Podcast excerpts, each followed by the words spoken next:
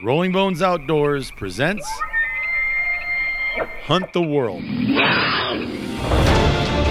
From Montana to Mexico, Texas to Tajikistan, Alaska to Asia, Colorado to Canada, we hunt the world, and you can too. Do you want to take your hunting skills to the next level? Ever thought about going on that hunting adventure of a lifetime? But didn't know where to start? This podcast will be for you. Our team at Rolling Bones Outdoors is here to help you create memories that will last a lifetime. Are you ready?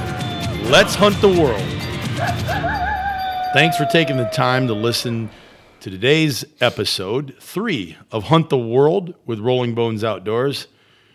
Hopefully, you learn a lot today. I'm Brian Mayman, co founder of Rolling Bones Outdoors, and I have with me again today across the table the great Brian Martin. And on the other side, I should have said to my left, Brian Martin, and across the table, the great Brad Dana. So, guys, I appreciate you being here today. I'm looking forward to this episode. We're going to talk about species. We're going to try to stay focused on North American species, but I don't think there's many with more understanding of worldwide species and the industry than you, Brian. And so I'm going to turn it over to you because I know you have some thoughts on this.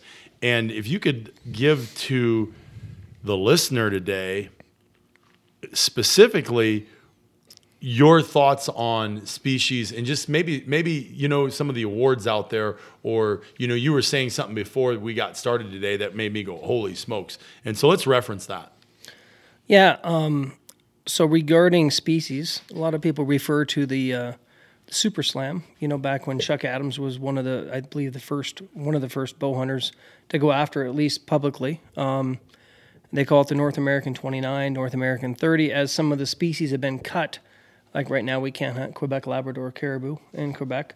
Um, and right now, you can't import polar bears, although it's a North American 29 animal. So let's say if you want to shoot the North American 29, that seems like a lot of animals, and it seems like living in the United States or Canada, the world revolves around this part of the world. Uh, unfortunately, I hate, hate to tell you guys that less than 10% of the huntable species in the world are in North America.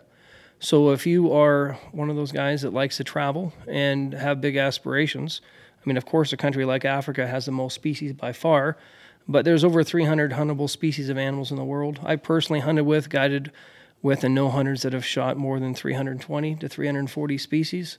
Some of them have shot upwards of 40 sheep, 35 to 40 different goat species in the world, and that's just goat and sheep species.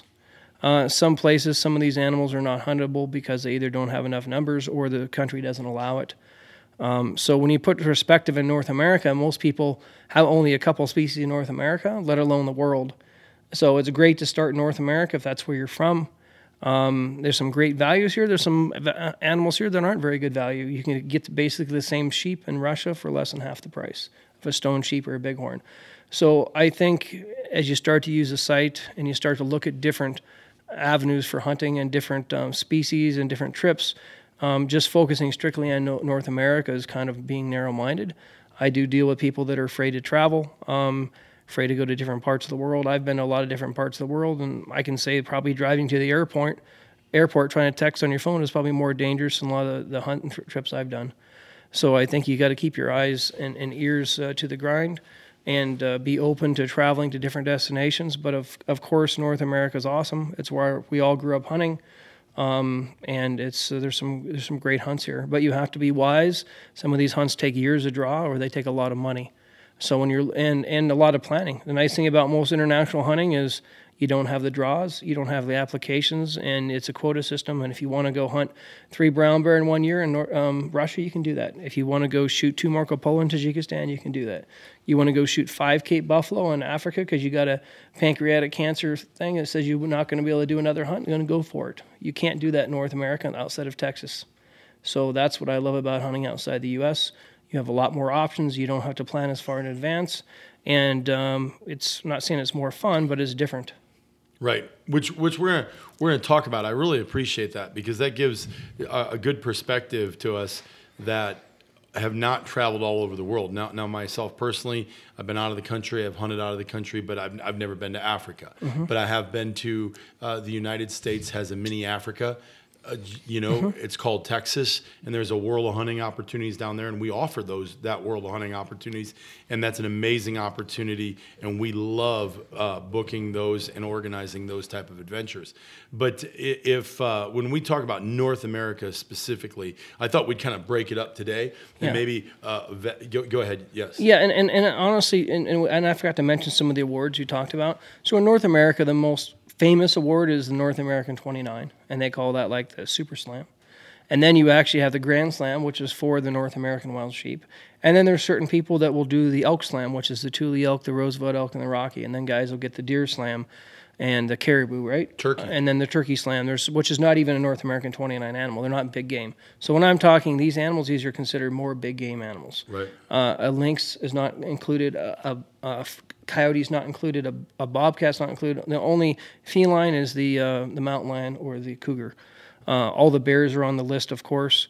Uh, the wolf wasn't on the list. I've heard they're going to add it because one of the caribou came off, so they can keep the North American 29. Uh, but when you start looking on the world market, you have the um, the Weatherby Award, which they only give out one recipient every year. And that basically, in order to even be thought of in the qualifications, you have to have in excess of probably 270 species around the world. And most people that win it have between, say, 280 and 310. Um, and those are that's a lot of animals. And then you have you have the Super Slam of sheep, which is 12 sheep in the world. Then you have this the they call this Capper 12, I believe. And then and then you got the you got the Super 20 and you got the Super 30, which personally I'm not much of an awards guy. Um, the awards are good for business, they're good for outfitters around the world to get hunters, but sometimes I've seen hunters do things, um, you know, and, and, and makes so much of a goal oriented hunt that it sometimes takes the fun out of it. I've seen these huge checklists that guys try and do in a short period of time, and um, I can't. I'm not. I'm not walking their shoes, so I can't say that they liked it or didn't. But I have a pretty good idea that the stress level associated with trying to accomplish some of these goals in a short period of time uh, does take some of the fun out of it. I've seen. I've seen that. It'd be like if you. If you get to go swimming every day in the ocean, you don't appreciate as much if you go a couple times a year. And when guys do hunting four to five months a year, and that's what some of these guys have to do to win those awards, um, it, becomes a big checklist. I mean, you're talking 10, 12 international hunts a year, sometimes between three and 10 animals per hunt. They become more of a collector than a, than than than an adventure. You, you can't, I mean, I think we all have, just like if you have an airplane when you go hunting, the more you fly around the airplane, the less hiking you do. So you become more, you hunt with your airplane instead of you hunt with your feet. So, like anything has some balance. And if you, um, if you don't keep that in perspective, I think you, people can lose the reason sometimes why we go hunting. I'm working on the North American, uh, the narrow-minded North American Two. award. Yeah, you're working on North American too. He, he's he's he's going to try to shoot a black bear and a I whitetail. I want to shoot Uh-huh. the- a bunch of the same things over and over. Yeah. Well, Well, for- and you know what? It's funny you say that, but, but a lot of people feel that way. Uh, I, I know we have listeners right now that feel the same thing. They're like, "Hey, listen, that sounds awesome. That's great, 290. But you know what? I, I want to shoot six more whitetail, and if I could ever kill an elk, I want to shoot know? a whitetail 290 times. exactly, exactly, and a big one, 285 of those. Right? But I've seen, for example, let's take something that I know really well, I, I, ibex hunting. You know, let's say if a guy wants to shoot ibex every year, you're much cheaper to go to Kyrgyzstan or Tajikistan and shoot an eight or nine thousand dollar ibex than if you go to some of these other countries where the ibex numbers are more limited and you're going to be paying between fifteen and thirty thousand. Same with the sheep. Maybe you shoot a Kyrgyzstan Marco Polo for thirty, and you go hunt high Altai in Mongolia for 140. So you can do a lot of Kyrgyzstan hunts, basically the same experience for about you know well, I guess one tenth, the one twentieth the price, depending what species you're going after. So that's a lot of different hunts that you can do. So some of these hunts, even though the animal's amazing, I said, well, would you rather hunt one time or would you rather hunt ten times? So you have to look at your income, you have to look at your goals, how much, how long of a hunting career you're going to have, and um, I, my recommendation on people is hunt more when you're younger, even if that means working a couple more years when you're older. Be- I've seen a lot of people that try and save and, and retire young and don't go hunting, then they have some health issues, and then they're not able to go. They got the money, but they don't have the physical abilities. So, my advice is to hunt while you're able, hunt while you're fit, and um, spread it out over the course of a longer lifetime instead of I know I have had clients that never started hunting internationally until they're 45 and they got lucky and they had great health in their 70s and 80s but I've seen people their health fails them when they're 55 or 60 and they didn't start until they're 45 or 50 and they had 5 good years so I guess it depends on what your priorities are but you have to look at that also I think it's all perspective too. Because me personally, I would rather either spend some of my kids' inheritance or work two years or three years longer. I, I, I don't see retirement as uh, I don't uh, you know I didn't. It's not really a book in the Bible. Retirement. You know what I'm saying? So it's not like I'm worried about retirement. And my thought is, uh, since I've been a young guy, it's save and go on the adventure. And it, the adventure happened to be attached to a certain species that I was hunting. Does that make sense? And so I know my first my first big game outside of the lower 48 for me personally was a caribou hunt and i went to uh, i went to quebec went to drove to montreal stayed under i didn't have enough money for a hotel when i got there the planes were delayed a day slept under my pickup and in the back of my pickup got on the flight because that was paid for went up killed two caribou amazing adventure I was like 21 or 22, did you know, and it was it was crazy. It was just a crazy good time. And so there are still those species available in America to go do things like that. And I guess that that's what I want to talk about today is some of the valued species. So what what's your thoughts on that, Brad? Well, the question is, how many falls do you have left? And it's you know, and you can expand it and hunt or do some of the hunts that Brian does all. Oh, falls F A L L S. Yes. I, I was No, think, no, no, no. I was How thinking how many more- how I was many- thinking like you many- fall down the mountain all the time. How many more of those you had left? So that that was confusing. Okay, yeah. Okay, I got it. Seasons. How many falls do you have left? many That's a good question for an old guy like you. How many falls do you have left? Did you hear that, Brian? Yeah. yeah. Uh, anyway, go ahead, So what's, Brad. what's the species? Well, everybody's number one species always seems to be the white-tailed deer because they're everywhere. Um, but that's not mine. Um, I would say, uh, I would say the one species that are underappreciated and and uh, not taken opportunity enough would be, and I don't even want to say this because that could screw things up and make more people want to do it. But it'd be the pronghorn, the antelope No, absolutely. because you can come out. It's easy. Um, you see tons of game. Easy to get a tag. Um, you can get a quality animal. You don't have to hunt for an 83 inch animal. And you can get a. There's a lot of mature antelope. Um, they're absolutely beautiful, and uh, you can do it. You, could hit like where we live. You could hit a couple of states and do a four day trip and hit a couple of states, and you can get multiple tags. Oftentimes it's undersubscribed, so that would be a really neat starter. I, I love seeing I love seeing our hunt specialists, our adventure specialists help people with that. And I, I want to I, I just want to I, I don't know if I want to add to not argue with what you're saying, but when you say a lot of people's number one species is whitetail, I would have to say, me personally, coming from east, growing up in the mecca of whitetail, Right. Iowa, I would say my number one species wasn't a whitetail because I'd killed it. Right. I would say my number one species was an elk, antelope, or mule deer. And I had some buddies that came out west and went to the White River National Forest out of Craig, Colorado. So I was one of those 2,000 million Iowa boys that ran up the mountain. Grabbed your bow. Yeah, I call them, uh, um, uh, yeah, um, Bucks with bow. young young bucks, with bows because I can't afford a rifle. I couldn't afford a. I couldn't afford a. So, but I could afford the gas, and I had a bow. I could fling some arrows. So, young bucks with bows, right? And we run up the hill um, and go for that. But you're exactly right. Antelope would be the gateway to hunting out west. And- and I think the availability is amazing. And I think the next transition is the young bucks with the bows, grabbing an easy to get archery elk tag and going and stumbling around in the woods, oftentimes five or six years before they get a draw My their bow and experience is, is that it's easier to kill a antelope with a bow than it is an elk with a bow. Would you agree? Uh, you know, uh, well, the, the thing about that is you, you can sit on a water source in a dry year. Even spot and stalk. Calling in an elk and killing a bull in in And antelope is easier. you think so too? Yes. Yes. The reason is there's three ways you can shoot an antelope besides um, shoot at a, sit at a water hole. So you either have to know a rancher or have a public land area where there, you know you have to do a little research. You just don't put up a blind up and sit there the next day usually and shoot one. But if you put a little homework in that, the water hole is almost a guarantee. Um, the decoying is very, if you can shoot 50 yards, 40, 50 yards or more, the decoying is quite easy if you're hunting them in the rut.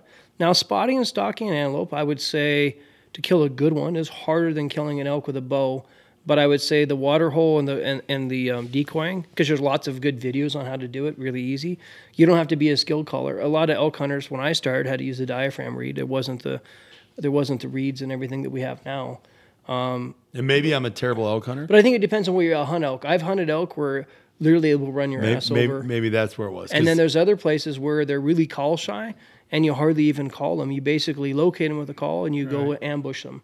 right. and, um, so so I hunted Colorado three years, nada. First year out here, I spot and stalked an antelope. Third stalk, I killed a good antelope. Whacked it. But probably physically, I mean, both of them can be fairly easy, but the elk physically is going to be harder. Right. I mean, Significant but I, harder, but I if you hunt a private land elk deal where they don't have much hunting pressure and, and they don't do many archery hunts and the bull ratio is really high, it is not difficult to kill. I mean, it's much easier to kill the six point bull The, elk. young, the young buck with the bow, Yeah. though, he's not hunting private land. He's hunting Public. He's Yeah. hunting national forest. But even- He's- but- and he's even out up. here, he's hunting walk in. But I still think I still think you're right. I think the uh, antelope is the best species. Now you said on the last podcast something that I always forget about as as a hunt specialist to our clients.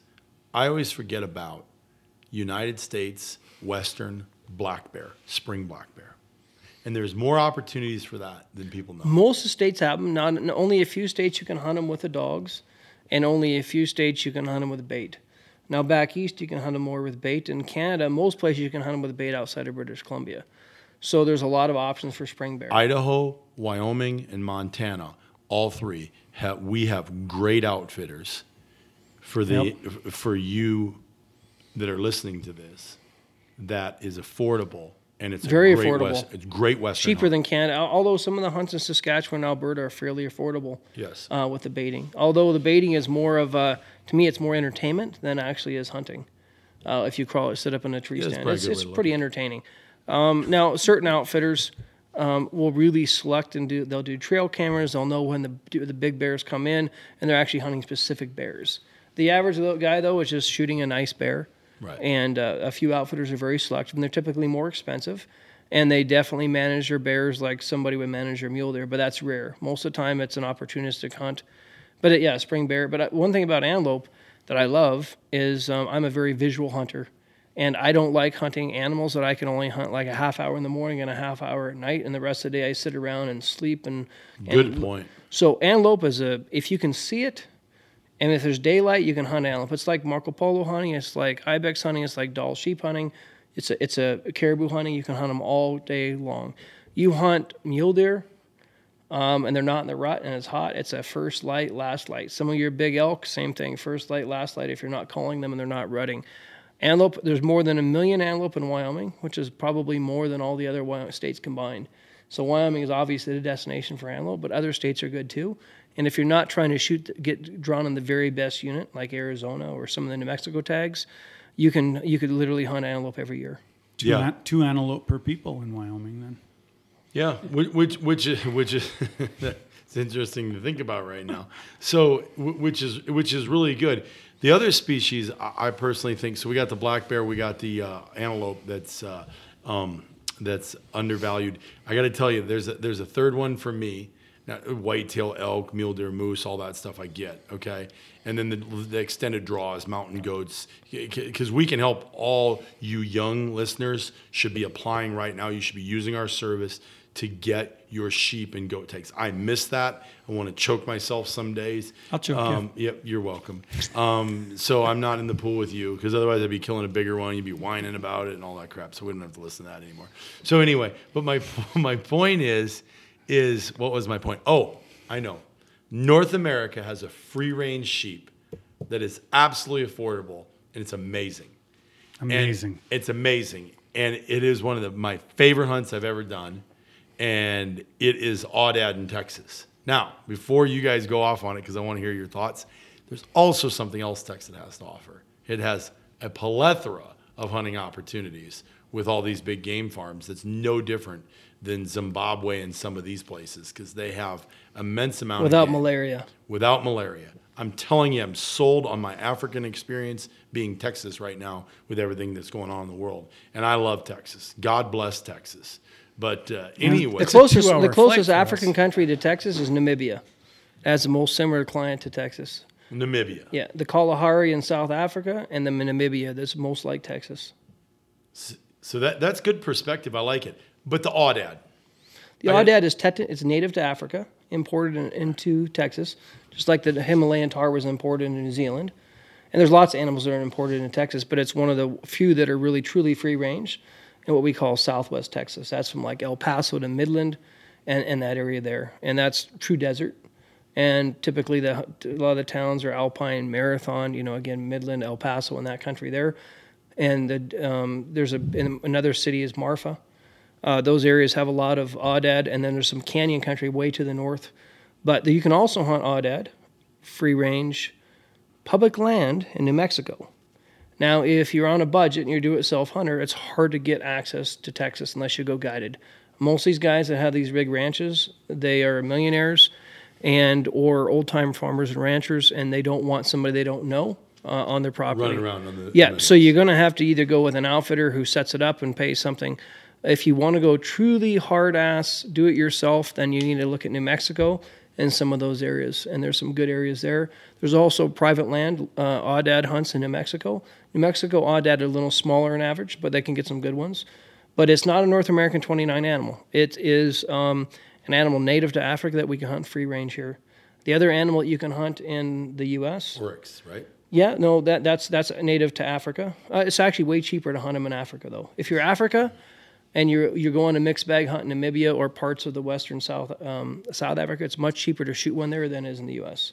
In the U.S., you can get drawn for one of the tags on the public land in New Mexico, or you can buy a landowner tag and hunt with a rancher. Um, the other animal that people overlook is there's a few free range mouflon and or Armenian red sheep in Texas, and there's also some free range mouflon in Hawaii. And if you can do do it yourself, or you can do, um, uh, you can also go guided, and they're also not that expensive. Much much cheaper than the North American native species, which start at twenty thousand dollars, and Yeah. they should get drawn for a tag. And with a little bit of planning, Hawaii, because I know Lindley and I are going this fall, Mm-hmm. you can do that um, DIY or there's Or concessions that you can do it guided. And it's year round hunting, just like Texas. Yes. And so, so and no you, bag limits given depending the, you have to pay for certain ones Right. um, but yeah there's really no access and mouflon, right? Yeah, Same in Texas. Texas does true have true free range access, especially in the hill country, which is like around Kerrville, um, not far, from, not too far from the biggest towns that are a few hours away, San Antonio, and uh, and Austin. Yep. So, and I've, I've been out there and I've seen that. So that, that, and that's, I guess that's what we really want you to understand is that North America has gained a lot of, I guess over the last 10 years, these free ranging animals with Texas and Hawaii. There's species out there that are just, you know, I, I would have never even thought of it. But if you're looking for a plan to get those, our hunt plans absolutely uh, phenomenal to help you, and we have access to all that. Brian, you've done a phenomenal job of establishing all those relationships, those access, and those uh, um, you know those points of access, and just all the information you need. I mean, Aoudad's a must. Oh, man. I, it's a, it's a, s- it's first of all, it's a winter hunt. It's a, a Barbary sheep, uh, Aoudad. yeah, So right over there. See the Yeah. horns right there. So it's it's you. We we went in the dead of winter, and it was eighty degrees in South was Texas. it January, February? Ah, I was yeah, it was January. And, February. I don't and we killed some peccaries or pick, pick, pick, Javelina. Yeah, I know. But Javelina. what, what, no, no. Come on, let's Peccaries. go. Yeah, peccaries. Thank you, javelina. yeah, those are fun too. You would have killed Oh, the whole oh. herd. but We need to take the gun away from you. But anyway, that's Yeah, you know what? I yeah, I don't know why you do that. You always grab the gun when I'm getting in the mood. Um, yeah. Well, the, yeah. Well, the wonder the wonderful thing about Texas is you just get a five or six day license. And you- Forty-eight bucks. Yep. Yeah. And it's like yeah, we'll call it fifty bucks, five six days. You can. sh- I mean, depends on what the landowner, what your arrangements you have with the landowner. You want to shoot one, two, three aoudad. You want to shoot some wild boars, unlimited wild boars. Now, they, they depending on the part of Texas you're hunting in, they normally have a restriction of one or two javelinas during that time period. Yep. Um, but the yeah, the aoudad is up to the discretion of the landowner. There is no legal hunting season for them. You just have to have permission. So he can give them to you, or you can pay five or ten thousand a piece, depending on what he wants to charge you for them. So you know, um, it's a, it's a free market. Let's put it that way. Yeah, it's amazing. It's, it's just like like amazing. So we wanted to today specifically just give you some generalizations of species that were available and easily accessible. There, I believe personally, sometimes there's a misnomer, and and that that okay, elk, North Elk America, good. elk, big mule deer, big whitetail. Good. That's it, right? And and I get that. You know, I've been blessed to kill some of those. So you guys have been blessed to kill some giant animals, but and or people think of billy goats or you know bighorns, and they're so expensive to go get. I have to tell you, I think that there's so much to offer with antelope, those uh, Barbary sheep or whatever the uh, Barbary sheep. Barbary sheep. You know the aoudad, um, axis deer. axis deer, uh, the mouflon. You know, And two, two, two, two other species that people overlook a lot is if you like hunting in the forest, and a lot of guys from back east are good timber hunters, blacktail hunting in, in the west coast, which is Northern California, Oregon, and Washington, there's still a lot of hunts over the counter. Very easy to get drawn. You don't have to wait like years like you do mule deer tags. You don't have to, most of it's public land hunting. Now, some places you're going to get poison oak or poison ivy, but there's some good blacktail hunting if you like to do that. You can you rattle them, you can sit in a tree stand. That's what I did when I went to OSU. Is I would hunt blacktails. I, I didn't like it that much because I always got poison oak every time outside of Corvallis, but some places are not as bad. they have blacktails in Oklahoma. Uh, no, Oregon State University. Oh, okay. Just- The other thing is you got Sitka blacktail. Sitka blacktail are in a lot of the islands in Alaska, including Kodiak, uh, Prince William. Um, I can't remember all the islands that have, but that's very fairly inexpensive. Super good point. Alaska, Sitka, blacktail, our adventures And- there are affordable, and they get And to also hunt the mountains blackberry. blind. You can- and you can also hunt black bear in Alaska. Yes. So the same type of black bear you might hunt close to Vancouver Island and these coastal areas of BC, which are quite expensive, mandatory guiding. You can still go to Alaska and get dropped off. You can uh, rent a you know rent a boat yourself. You can fly into areas and, and rent vehicles. There's lots of good places to hunt. If you want to hunt that pure black black bear like they have in Alaska, um, you know you can do it fairly inexpensively. So I would say the the two blacktail species are great and the um, the black bears, of course, the antelope, the aoudad, the mouflon, the axis deer. Those are all all hunts in that say two to seven thousand dollar range that you can do every year, and they're almost like an exotic. and you know don't have to draw tags for them. Yeah, and, and you, I like that. And then the other thing is um, that I would add to that: alligators and hogs. Florida is its own little world, also. And Louisiana has And. Louisiana, yep. And we have alligator and hogs with those hunt plans. And and and what I love about what we do is we make that accessible for all of you that are listening today. It's accessible. We we can show you how to do that.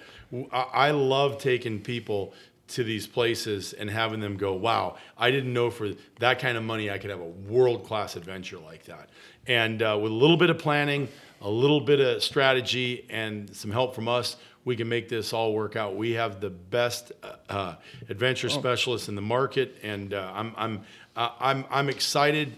And the reason they're the best is because they have the best resource, and that's because of the uh, guys like you, Brad, and guys like you, Brian. So I really appreciate it today. Two other animals I thought of. Yes. Also, Coues deer, archery in Arizona is fairly easy to get drawn for, and you also have a winter hunt And for a cheap. javelina.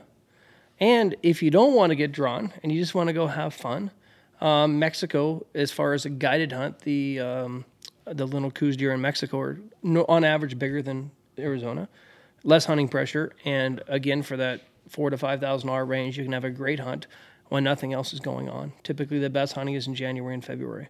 So that's another hunt to look at. And there's actually aoudad and free range aoudad in Mexico that you can go hunting. So if you want to go outside of the U.S. and stay close to home, go to Mexico, hunt a Coues deer, hunt an aoudad, and uh, don't break the bank.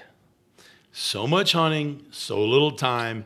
And and I know we talk about hunting the world, but part of that world's right here in America. And Brian, great job. Yes, you got one more thing. Oh yeah, one more thing: coyotes and prairie dogs. Coyotes and prairie dogs. You want to get trigger time. You want to not miss your next Marco Polo sheep. You want to not miss your next, next uh, mule deer. Coyotes Go do a lot of prairie dog and coyote hunting. Pretty cheap. Uh, we can help arrange some of those hunts, or you can come out and knock on some doors, go hunt public land, and do it for free. Um, but you can't buy you can't buy trigger time, and those are two animals that you should do a lot of hunting. If you live in a place where you didn't grow up with a gun in your hands, and then I'd I'd recommend those kind of trips. Shooting schools, and coyote and prairie dog hunting. So I think you're right, and uh, we'll, we'll help eliminate and eradicate all those that we can. I, I, you know what, guys, I really appreciate this. This is really good, and and you listening today, I, I, we wanted to specifically give you something that broadened your horizons to stay right here in the United States with everything that's going on. There's a plethora of hunting. If you're if you're a personal member of ours one of the things we will do when you call and say, I want to go out west, I want to go hunting, we will tell you where those prairie dog towns are, and we can help you get on public land and let you know where they're at. Yes, one And more. we've got to talk about spring turkey and spring snow goose hunting. Yes, um, and so we we are going to try to keep this to a half an hour, but you're those, right. don't, those don't have four legs, though. they don't have four legs; they have two. But we but do have, also very affordable. and we have, They don't grow horns. and, and we have an unlimited amount of opportunity. I guess more than anything, folks, I want you to know that personally, we want to send an invite to go check us out at www.rollingbonesoutdoors.com. Rolling Bones, anything's going to get you to Just us. Just do rollingbones.com because Yeah. you get less room Yeah. for error. Yeah. Yeah. Rollingbones.com. And a quick reminder Tuesdays and Fridays, 7 p.m. Central, Zoom. Go to zoom.com, zoom.com. Tuesdays and Fridays, you go to zoom.com at 7 p.m. Central. And the number is 314 896 6854. 314 896 6854. That'll get you on. We'll go through, we, we go through a, uh, what do you would call a video presentation? Um, what's that called? Slideshow. slideshow. Thank you.